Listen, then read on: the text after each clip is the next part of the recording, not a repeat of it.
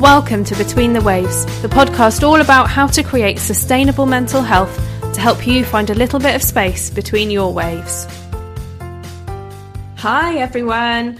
I'm here with another episode in series two, and today I'm joined by Jacqueline Rogerson. Jacqueline is a glass half full kind of girl who lives in Nottingham. She loves writing and is a published author of two books with loads of awesome five star reviews, I might add. When she isn't writing, Jacqueline is always being creative, as well as spending time with her soulmate Bruce, maybe singing, dancing, or being a bit silly. She's also a full time carer to her son in his 20s. Jacqueline is currently building her coaching practice while learning new tools such as um, emotional freedom technique, the tapping. Her mission is to help others see that they always have a choice. There's always a light at the end of the tunnel, no matter what challenges they face. Hi, Jacqueline, how are you? Hello, I'm really well, thank you. Good. I love your mission. That is absolutely brilliant. it was the overarching message in my first book. I didn't plan it at the time, but when I looked back, I thought, you know, that's it's that's how I've always operated. That's it. That's how I've always done things. Definitely. Oh, and it's fantastic, and it's so difficult sometimes to remember that there's a light and that you have a choice. Mm especially yeah. when you're struggling with your mental health or you've got yeah. loads of hard stuff going on you know and to have that consistent reminder is really important. Well life can be very tough can't it? You know it, i mean well this year's definitely taught us that. Yeah absolutely. Absolutely. So um just before we dive into more in-depth questions i just yeah. want to ask you about your coaching practice and the emotional freedom technique do you weave the two together? So, as part of a coaching session, you might do some tapping? So, at the moment, I am right at the very beginning of working out what my coaching practice looks like. So, Ooh, I'm doing more in terms of reaching out to people if um, they just want somebody to listen to them because I've always been a very good listener. And so, the EFT is um, something that I found immense relief from using certainly in recent months it's something that i only rediscovered quite recently and i just thought i think this tool needs to be um, more widely available. And so that is basically my intention yes is to use that as part of my toolkit to help people um, kind of find their way back a little bit and clear away the fog. Because um, i think that that's something that often adds to anxiety and difficult phases when you, you almost can't see the wood for the trees because there's so much leftover stuff floating around. Yeah. And I think tapping is a really, really good tool to um, clear some of that away.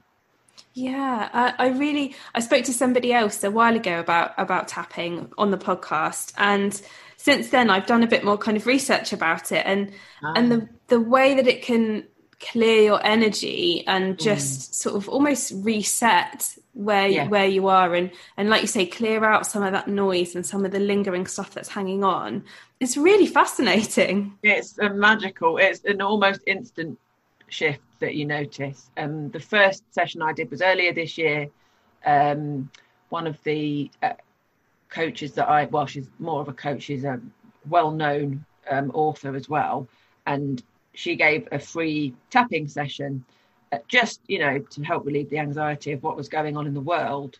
And i literally just did this one session and thought i need this in my life. And it was honestly it was that instant. It was incredible. Really isn't really it, powerful stuff. isn't it fabulous when we find mm. something like that that works for us? It's, yeah. you know it, it can be difficult to find. You can have to try a lot of different techniques and a lot of different styles of, of sort of either meditation or you know all the different things that you can try. Yeah. when you find something that works isn't it amazing? It's it's yeah so freeing. Yeah. Yeah. Oh absolutely. So how did your journey with mental ill health start? Are you able to kind of give us a bit of background about you?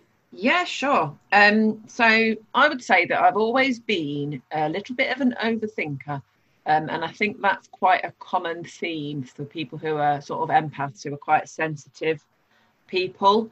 Um, but I wouldn't say that that was obviously where things started. When I was um, 16, I fell pregnant with my first son, and I can really clearly remember just being curled up on my bed, sobbing, just this overwhelming feeling that I was now responsible for another person. And all I wanted was for everything to just stop. I couldn't imagine having to keep waking up to face another day. I wanted to be somewhere, but I didn't want to be anywhere at the same time. And I couldn't even, I never even tried to explain that to anybody. I just carried it around with me. Oh, that's um, so hard. And it was, it, it was really, really tough, but I motored through it. Um, so I would say that mentally I am a strong person, but I do struggle. And there are times when you find yourself doing that. So I just carried on on autopilot. When I was 18, I left home with my young family, so a toddler and my boyfriend, and moved 160 miles away from my family and everyone I knew. Wow. Um, it was really, really tough. I never comprehended what it meant at the time. I just did the things that felt like they were the most important, and it was important to me to keep my family together because it was a case of the partner that I was with at the time was going away to university, and I couldn't see us being a family unit if he was where he was going and I was staying at home with my mum and dad. It just didn't feel right. Yeah. So off we went. We packed up our van and we drove to Derby, and um, God, it was tough. Yeah. I didn't understand at the time what I was putting myself through. So we had no money. We were surviving on his student grant we had a two bedroom, really quite dingy little house. um, I was learning all the things all at once. I was learning how to survive. I was learning how to manage a house. I was learning about budgeting. I was learning about bills. I was learning about shopping. Everything that I had had a cushion of not having to do when I lived with my mum and dad, although I was very responsible um, for my son, I didn't have to deal with all of that stuff. Yeah. And it was really really tough i so i used to look forward to people visiting us when they did visit but the situation as it was with my partner at the time he wasn't the best at getting on with people so there was an added stress from that so i'd look forward to and dread visits in equal measure and would find myself questioning everything um, it just became a time when I turned to writing more in my diary about remembering what it was like when I was happy. And I don't think I realized what a dark place I was actually in, but I kept going. I just kept going. It's what I've just, I've always had that autopilot feature. Yeah. um, and just that, you know, kind of get up and get on with it, even through darker times that followed that, which was when um, so we decided to have another child, and during the pregnancy, I had this. So I had a three and a half year old to look after, but I was hormonal. It was a bit of a hormonal car crash, I think that's fair to say. Um, and I one I was looking forward to having my baby, but I was also dreading being at home with a small child and a baby again. And um, unfortunately, that journey became darker when my second son then was stillborn at full term. Oh, so he died on the day that he should have been born and was stillborn the following day. And I began a whole new world of difficulty. Yeah. Oh, it really just continued. Mm, yeah. Um, again, I was very I was I, I faced my grief head on. Um, I really did just I knew that if I didn't feel the feelings when they happened, I would pay for it later. So I just let myself go through all the things I had to go through. I faced up to people with tiny babies. It was hard. I mean, that mm. was that sort of thing was really difficult, but I made myself do it because I thought I don't want, you know, I was 20 years old. I do not want to spend the rest of my life dreading those situations forevermore. And that was quite difficult. But luckily, my um, younger child, who was you know coming up to four years old, he he was just awesome. He was balanced. He was sociable. He just carried on and I think that was probably ultimately what got me through it because there were, you know, many days when I really just didn't want to face the world at all. Yeah. Just wanted to stop home and be.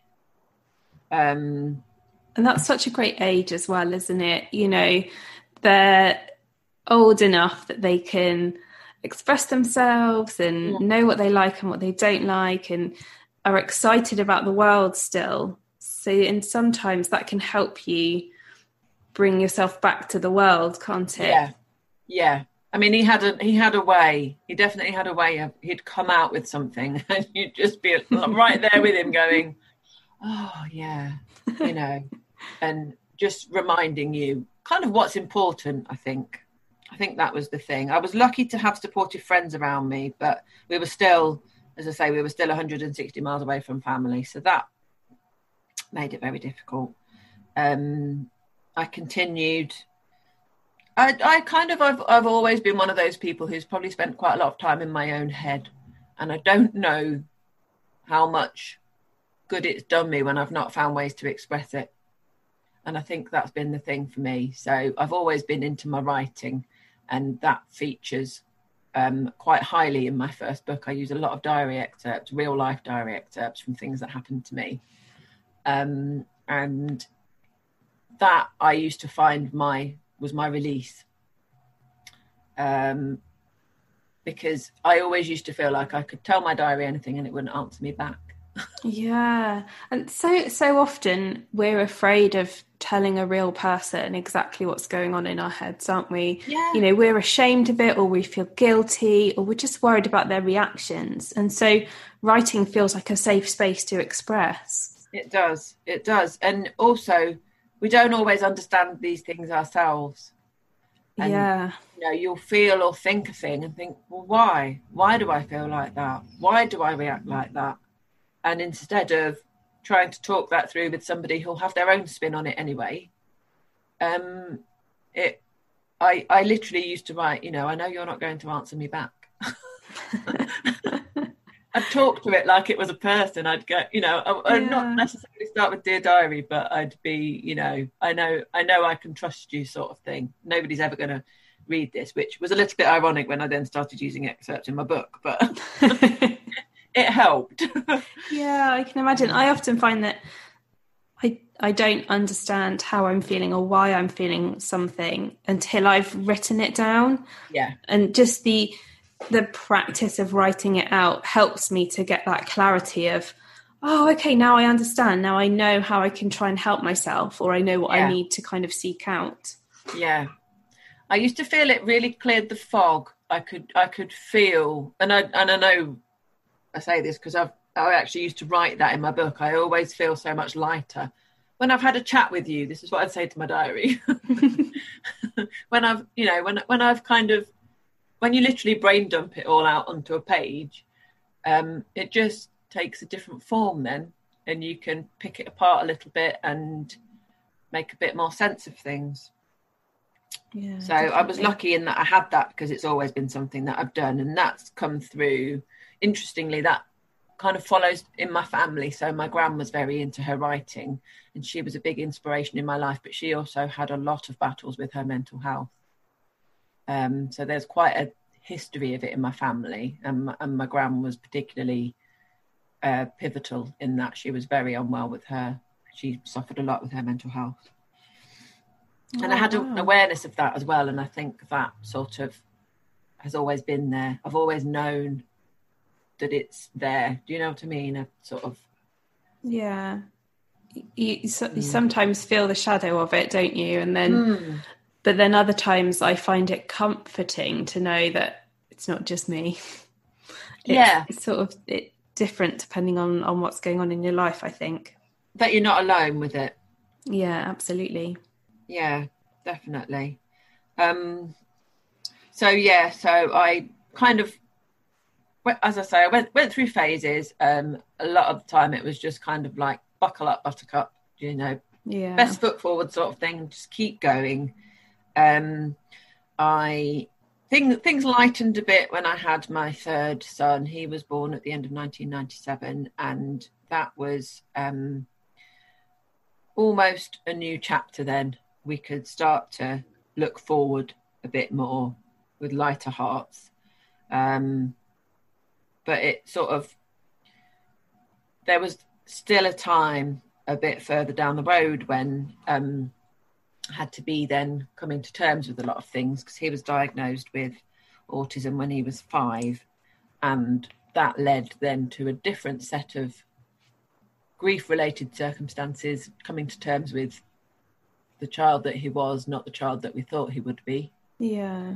Um, and I had in 2003 i had what i can only call a minor breakdown in that there was no hospitalization or anything but i remember just feeling like i'd lost control um, i was getting married and it should have been a happy time and i had no i felt like i had nothing to hold me together mm. um, i can still picture myself sitting on my kitchen floor and I did I, at the time that it happened. I saw myself doing it rather than actually being feeling like I was there. I felt like I wasn't yeah. really there, um, and I was shredding all these strips off a newspaper, and I just sat there, and that was all I was doing. And I, I knew I was doing it, and I couldn't stop myself, and it was really, really scary. Um, and so I went to see a doctor the next day, and I think that's probably one of the only two times I've ever actually resorted to proper medication um, to help me with the dark place that I was in. Yeah. During the bereavement period, I was always very much no. I'm not having. I'm not having drugs. I don't want anything to to dampen this down. I need to go through it, and I'm not going to feel it if I'm on. You know, and and they don't really advise it unless you've got a, a real, you know, medical problem with depression. When you're going through something else, it's often can be better to uh, just experience the emotions and then you know when you're coming out the other side. Yeah. So um yeah. And it just um the whole of my marriage which ended in uh, 2016 i went through a lot of difficult times. The partner that i was with wasn't particularly good at supporting me. So i was always the strong one holding everybody together. And that took its toll i think yeah, it was course. fair to say I found a lot of ways to cope. Um, and I suppose that's probably why I've always had that additional strength because it's almost like I never had a choice but to keep being strong. You know, like if two of you struggle, one of you has to take the reins a little bit. yeah, absolutely. And that's so much weight to carry, isn't it? For any length of time. Yeah. Yeah um, you know, and, and people used to just, I mean, gosh, over the years, so I'm going over almost 30 years since, as I say, this started when I was 16. Um, people have always said, I don't know how you did that. I don't know how you do that. I don't, and I'd just be like, neither do I. I'm just doing it. Yeah. I, that's just how I've always done things. And I think that's true of many people who struggle with their mental health or who you know go through many hard seasons. You you find this strength within you that you didn't know you had. Yeah. You know nobody could have nobody could have seen it. And it just some of it is as you said autopilot. So, yeah. you know just putting one foot in front of the other every day and some of it is just sheer bloody mindedness, frankly. you know. Yeah, yeah. And it's and it's incredible what what we can achieve, and we often feel. I think I often feel that I'm weak because I struggle with my mental health. You know, I'm broken. I'm, right. you know, unworthy. But I'm one of the strongest people I know you yes, know if, if you write absolutely. it down i'm yeah. incredibly strong and i have it's to all these things i've come through exactly and yeah you know, we just need to remind ourselves of that and, and celebrate that as well because that's phenomenal. Yeah, it is. And I think it's the awareness of the battle I think that's part of the thing. When you're aware that you're going through something and you're still doing it and you're still surviving and you're still putting one foot in front of the other, I, th- I think that, to me, I think that's key because if, if you don't understand what you're having to go through, then it's easier to stop and not find a way forward. That's yeah. that's always been my feeling it. I've, I've always known, I've always found that I will say to myself, "You know, you're doing so well. Look at all this stuff you're dealing with, and you're fine." As soon as I tell myself I'm fine, I actually stop being fine. It's weird. it's always happened to me. I go, you know, I'm I'm coping. I'm doing brilliantly, and then all of a sudden I'll be like, I don't feel like I'm coping anymore, and I, and I, and I need to stop, and, and I can't do this. And it's it's strange, but it's almost like reminding myself how much stuff I'm carrying around. Yeah. Um, to then just breathe for a minute and go, okay, you know, and it's all right if you're not. It's okay if you're not okay. And I know that's been, you know, that has been a, the like strong message, hasn't it, for some time now with mental health campaigns and things. It's okay not to be okay. Yeah. Of course it is. It's uh, you know, mental health is a form of your health and um, everybody has mental health but not everybody has good mental health yeah exactly and we, so we've talked a lot about writing and how that's kind of helped you to get through everything that you've been through. Um, yeah. how how does your creativity to support you to stay in balance? So i've always been very creative. I've always um, found creative outlets to be very cathartic and um, helped me to escape in some way. So, whether it be journaling and writing, poetry, making pretty things. Um, when I left home in 93, um, it wasn't very long at all. I think it was the autumn of 93 that I started. I found a little kit in, I think it was the works, and I took up jewelry making, and it was just a thing to make a few pairs of earrings. And I found that really therapeutic. Yeah. Um, I've always considered my creativity as like a personal therapy that I put myself into. So, you know, I sort of escape. I would sit somewhere else aside from everyone else, go into my little quiet space and sit making pretty things. And making pretty things makes me happy. Yeah. So I always enjoy that. doing that. Um, and I actually, for a little while, I was I was selling jewelry. I was selling pairs of earrings and things just to family because they were like, "Oh, these are nice," and I was like, "Oh, do you want to buy them?" And it was just like a little thing, you know. It, it made it worthwhile just I was enjoying it anyway, but I couldn't possibly sit there with all these pairs of earrings with nowhere to go. I know, like I've got I've got a dangerous situation at the moment where I've got a oh. huge stash, oh. and, and, and it's um it's becoming evident to my husband that I keep buying beads and making pretty things, but they don't yeah. go anywhere. yeah, yeah, I love beads. Beads are great, but I know, yeah, they're so pretty, you know, and you need so many to make you know different things. You, you just yeah, I've, I've exactly. Fine tuned my stash quite recently actually because it, it does take and and and I find that with these these creative outlets they they do kind of take over. They become a little bit like an obsession but it's like a good I just think it's a it's good a healthy, one. Yeah it is. absolutely. Exactly. um I've also done um quite a lot of calligraphy. Oh so wow. I did um, in 96, 97 when, when I lost my son. I, I used to write a lot, as I've said, and, and I went through a phase towards the end of the first year. I thought it'd be really nice to have some of this sort of documented. And I sat and wrote the letters and things that I'd written to my son and the poems. I hand wrote them all out and kept them in a lovely little pretty box. And it was just something that, oh God, I'd sit and do it for hours. Um, and it just helped me to get out some of what I was holding in, I suppose. Yeah, um, that's a wonderful was... idea. And it's so mindful as well, isn't it? Yeah. Because you have to concentrate so hard on what your hands oh, are yeah. doing. Yeah. That absolutely. your brain sort of clears a bit. Yeah, definitely. Um, I do write a lot of poetry. Um, I've written, um, I've lost count of how many poems I've written over the years. Again, that's something that comes through from my grand. She was very poetic. Um, and when I'm really in the flow, I can just write a poem in about five minutes, and yeah. I'll look back at it and go, "It's done." And there's and there's no sort of you know, oh, I need to change that line or that word. It's just there. It's arrived, and it's on the page in front of me. It's my amazing. I just I love that. That's fabulous. Um, so I also had my own business creating pretty things for quite some time um, until the beginning of this year. Actually, I started off with I was making candles. I don't know if you've ever done that. That's quite a good. Yeah, um, that's fun too, isn't it? I do like doing that. Um, I did the jewelry. I made a lot of cards. I made hair decorations. So I started off my business doing that, and then it evolved into a wedding stationery business, oh, which oh, wow. I had for a few years.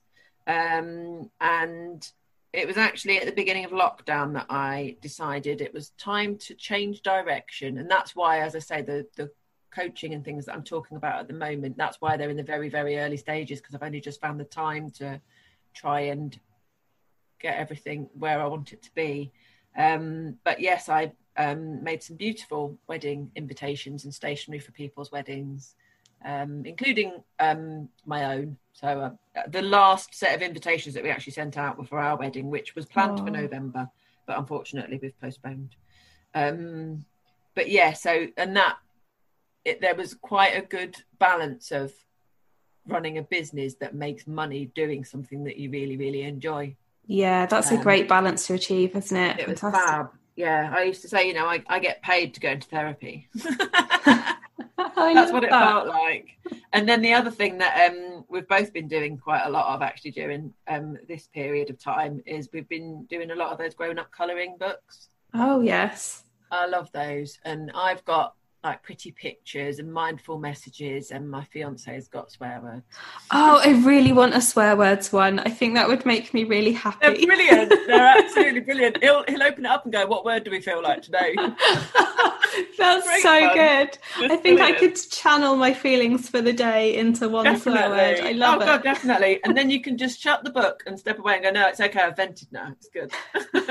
But then i find i get a little bit carried away with buying colouring pens yes, I'm a bit of a stationery fiend as it is. Oh I my think... goodness, crazy! I, I literally find myself now walking around shops going, I don't need any notebooks. I don't need any notebooks. don't need pens. Don't need, you know, pretty mindful notes. I don't.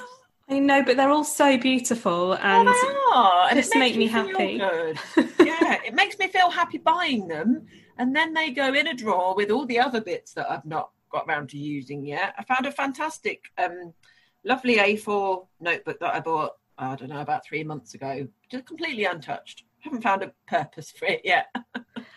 its purpose will make itself clear when it's the right it time will. to use it. That's absolutely my view. and this is my other thing as well. I always think, you know, oh, I've got a new project. Oh, I've got a new book I can use it for. It's fine. it's it's it's waiting, ready for the time.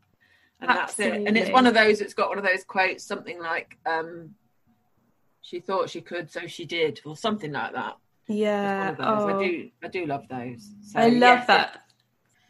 It's one of my favourite quotes. I made my daughter a, a, a picture in a picture frame with um like a button rainbow with she oh. believed she could, so she did Absolutely. underneath because Brilliant. it just I love it. yeah, it's really empowering. Absolutely, and and that's it. I think one of the other people I've spoken to on the podcast talked about control and and being able to have control over things so you might feel like something's completely impossible but if you've got tiny element of control then it's mm. just difficult and yeah. and you can just take a step and then take yeah. the next step and yeah i love that kind of empowered feeling to help me take that first step and that's what i get from pretty things and and lovely quotes or little poems and affirmations that I use a lot. Yeah, yeah, yeah. And it is always, you know, if you look at the big picture, God, that looks really quite scary. But if you just look at the next thing that you need to do, that's just so much easier. Absolutely. Absolutely. And makes it totally achievable. And also, the, the key thing with anything is it doesn't matter if you get it wrong. There is no right or wrong anyway, but that you know that's how you learn stuff so yeah. you do something and you might learn something from it and not put it to any use at all that doesn't matter really Yeah, absolutely. And and that's that's the joy I think of crafts and and having those creative pursuits because you know you spend a lot of time learning and making mistakes and learning mm. new techniques or or developing your skills and and that's the more you do that and the more you kind of trial and error and make a mistake and fix it and learn how to fix it it helps you to kind of relate that into your everyday life doesn't it? Absolutely. I mean a, a good example of this for me is i spent years learning a lot of things about systems and social media and automation and various different things. And then as i said at the beginning of lockdown i closed my business and it was a bit like well i I could look at it that I've wasted loads of money learning things for something I'm now not doing. And now I can apply them to other things. And then in a heartbeat almost, my fiance decided to set up a brand new business, a handyman business, which was something that he'd been thinking about for a long time. And he started it up in June, and I am admin queen for his business. I do everything, and it's going so well. It's almost like that's what it was all about. It was about yes. something, creating something different. And yeah, you know, it, it's just been amazing because you're just like, without all those things I'd learned, we'd be going, oh, where are we going to get our next customer from? yeah, and isn't it wonderful how the universe just aligns perfectly oh, when things oh. like this happen? It's brilliant. Absolutely brilliant. Oh. It really is. Yeah. It's great. So I'm sure we've covered a bit of this sort of question in what we've already been talking about, but can you tell us a bit about how your personal journey has impacted your lifestyle? Yeah, definitely. So it's interesting because I started off sort of thinking about the questions for this, and I was a bit like, you know, I feel a little bit like because I've never been in and out of hospital with my mental health and had loads of medication and everything, I feel like I wouldn't say a fraud, but I feel like I'm not as much of an authority as somebody else. And that I know is absolute nonsense because everybody has their own journey. Yes, absolutely. You're an expert in your forward. story. Yeah. Um, so although I've mainly stayed on the right side of having to use medication and various other things, there's been a lot of times where I've kind of shied away from stuff. I've held back from getting involved with stuff. I've found myself not wanting to, you know, I'm not as good anyway in big social groups. I like smaller, more intimate um, things. But there's been a lot of times where I've just thought I don't want to sit with all these people talking about all their things because I don't want to talk about how I'm feeling or anything, and it's kept me um, small probably, but in a way that has obviously kept me going. So um, because I think a lot about things, I know that that doesn't really help me. And when you're in those kind of larger um, group outing, shall we say? You know, the things you used to be allowed yeah. to do before lockdown. um, it's I would find myself when people would be sat talking, I would just be sat there thinking to myself, and I would think myself into a really uncomfortable place. Oh, I totally know exactly I, what you're talking about. I do this. be there. it's bizarre, but it, I found myself doing that. So it's something that it's made me more aware that there are times when committing to doing something isn't the most important thing. Yeah. And I've learned to say no. I've learned about healthy boundaries to be able to maintain the balance that suits each individual because everybody's different. And it's always been about, as I've said, the theme in my first book was it's always been about choices.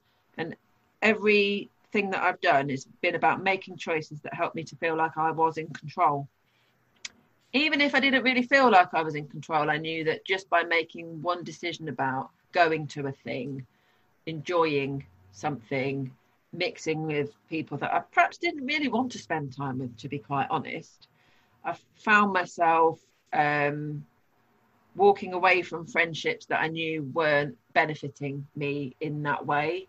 Um, it's been important to recognize that, um, you know, some of these friendships that we have are, are there to serve a purpose and then they've served a time and then it's okay to let them go. And i've, I've done quite a lot of that. Um, the writing has really helped me with that because um, it's always been i as a communicator i feel i communicate best on paper or uh, well yeah in in the written word. So face to face i can have a conversation with somebody but i might have a bunch of stuff that i really wanted to say to them that i would find easier to write down and send. Yeah. Um, and i think that that is that probably explains why i'm not so good in those bigger gatherings because i just find them too noisy. They're they're like you know too much going on yeah, absolutely. I, I often feel in those situations, I just would like everyone to stop and be quiet for a minute so that I could yeah. gather my thoughts and have something to say. and often it feels as though they're talking for the sake of talking as well. And and and you just, I'd I'd find myself analysing these conversations. I'd be like, because I'm a bit of a people watcher, but I'd find myself analysing all these conversations and thinking, why are they sitting talking about the sizes of their kids' feet or what, you know? You're talking just, a lot, but you're not saying anything. Yeah. yeah. And it used to really bug me. So now I tend to just not do so many of those things anyway. I, I sort of, I hold back and I know the people I can go to to have the conversations that I want to have or that, you know, that matter. Not, it's not about what I want to talk about. It's, I don't know. I just, I can't just come out with a bunch of words for the sake of having something to say. I don't do that. It's not me. I'd rather just say nothing. Absolutely. And, and that's the great thing, I think, about kind of when when we go through hard stuff and we get to know ourselves better um we're less i guess we're less committed to living a life that other people think we should be living and yes. we learn to set our own boundaries and yes. what works for us and when to say no and when to say yes um, yeah. And that feels really liberating, doesn't it? It it does, and I think it takes a long time to hone that as well. Yeah. To let go of the perhaps guilt that you might be feeling over not doing what somebody said they wanted to do with you, or thought would be a really good idea for you, or you know, suggestions that people have. That's something that um, I cover a little bit in the next thing that we wanted to talk about um, it's just so important to remember that just because somebody else thinks something's right for you, that doesn't mean it is. Absolutely. Well, that leads us nicely then into the final question that I ask everybody. Do you have a change one thing for us? Yeah. For me, it would be something that's important to remember rather than change, it's just something that it's always worth remembering. Not everyone walks the same path. So, what might be right for an outsider or somebody who doesn't understand you or your struggles or your journey, just because it's right for them doesn't mean it's right for you. It's okay not to do or act on everything that's suggested by everyone else. Whether it's about your health, or other areas of your life, which in turn eventually will impact on your health. If someone says to you, You should try this, it worked for me, you don't need to feel bad in any way if you don't do anything. If you do try it and it doesn't work, that doesn't mean it's a failure.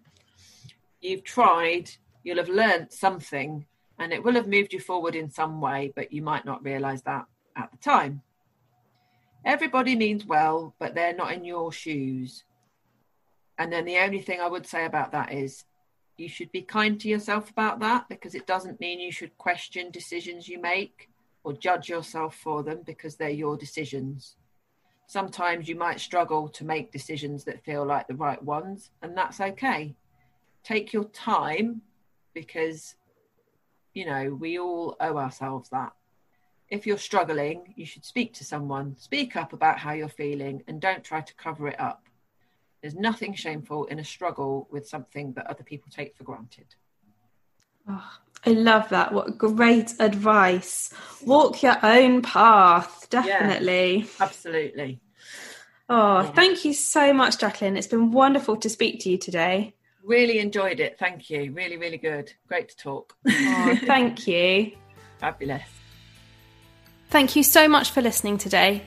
Please remember to rate, review, and subscribe to the podcast to get the next episode as soon as it's ready and to help other people find us. See you next time.